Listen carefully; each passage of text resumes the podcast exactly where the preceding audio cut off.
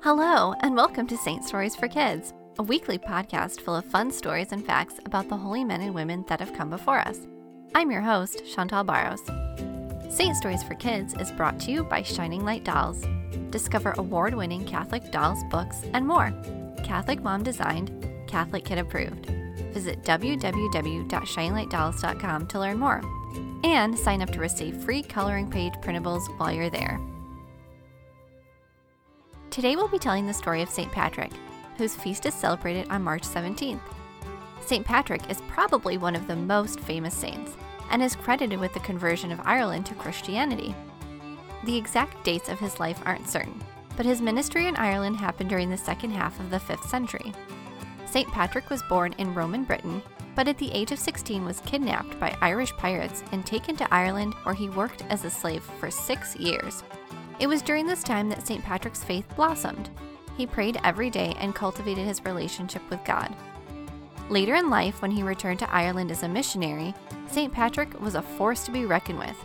In fact, there are so many legends and miracle stories about St. Patrick, they could fill a whole book. St. Patrick is the patron saint of Ireland.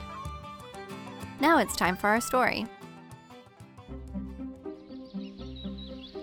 St. Patrick woke up to the sounds of the birds chirping in the trees outside his master's house. The sun hadn't even risen yet. Patrick would have to get ready and take the sheep to pasture early, the same way he did every day.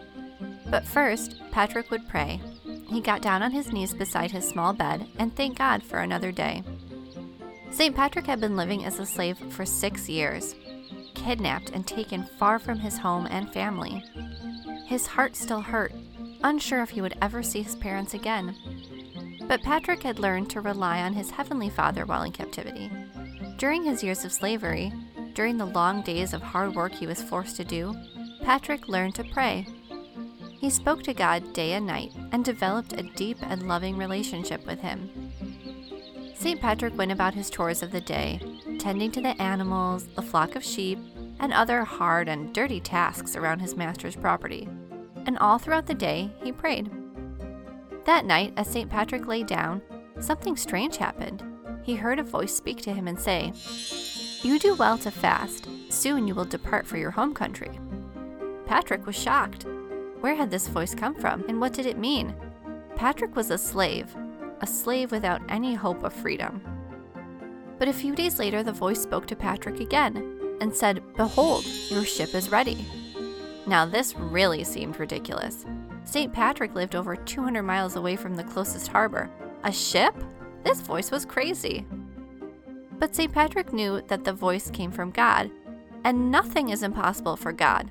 So even though he was afraid, and even though he didn't know how he was going to get there, or even where he was going, St. Patrick decided to listen to the voice of God and escape from his captors.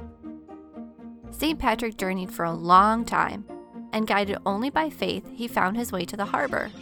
Just as God had said, there was a ship there, ready to leave for Britain.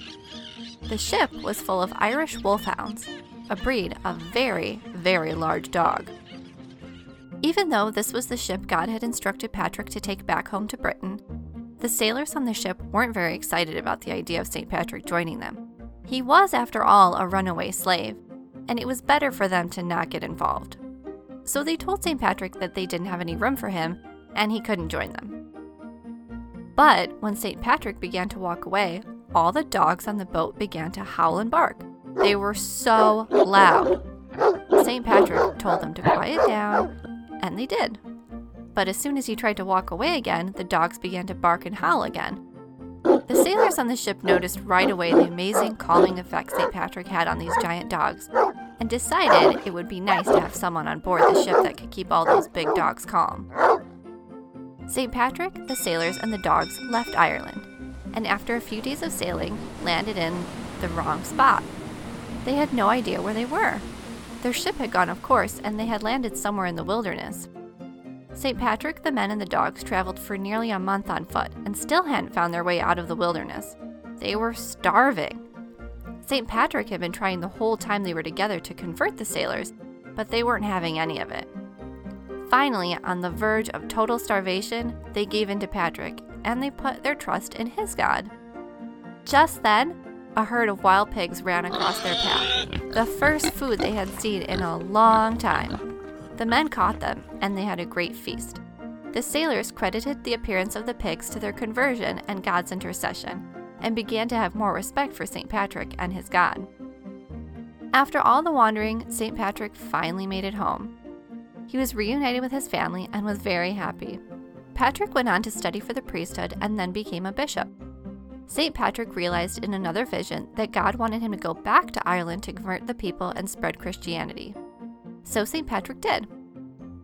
St. Patrick is credited to this day with the conversion of Ireland from Druidism to Christianity, and he performed countless miracles along the way. The story of St. Patrick shows us that God can use even the worst parts of our lives to do amazing things when we put our trust in Him. St. Patrick, pray for us. Thank you for joining us today, and we hope you enjoyed the story. Be sure to subscribe to the podcast, and reviews are always appreciated. Until next time!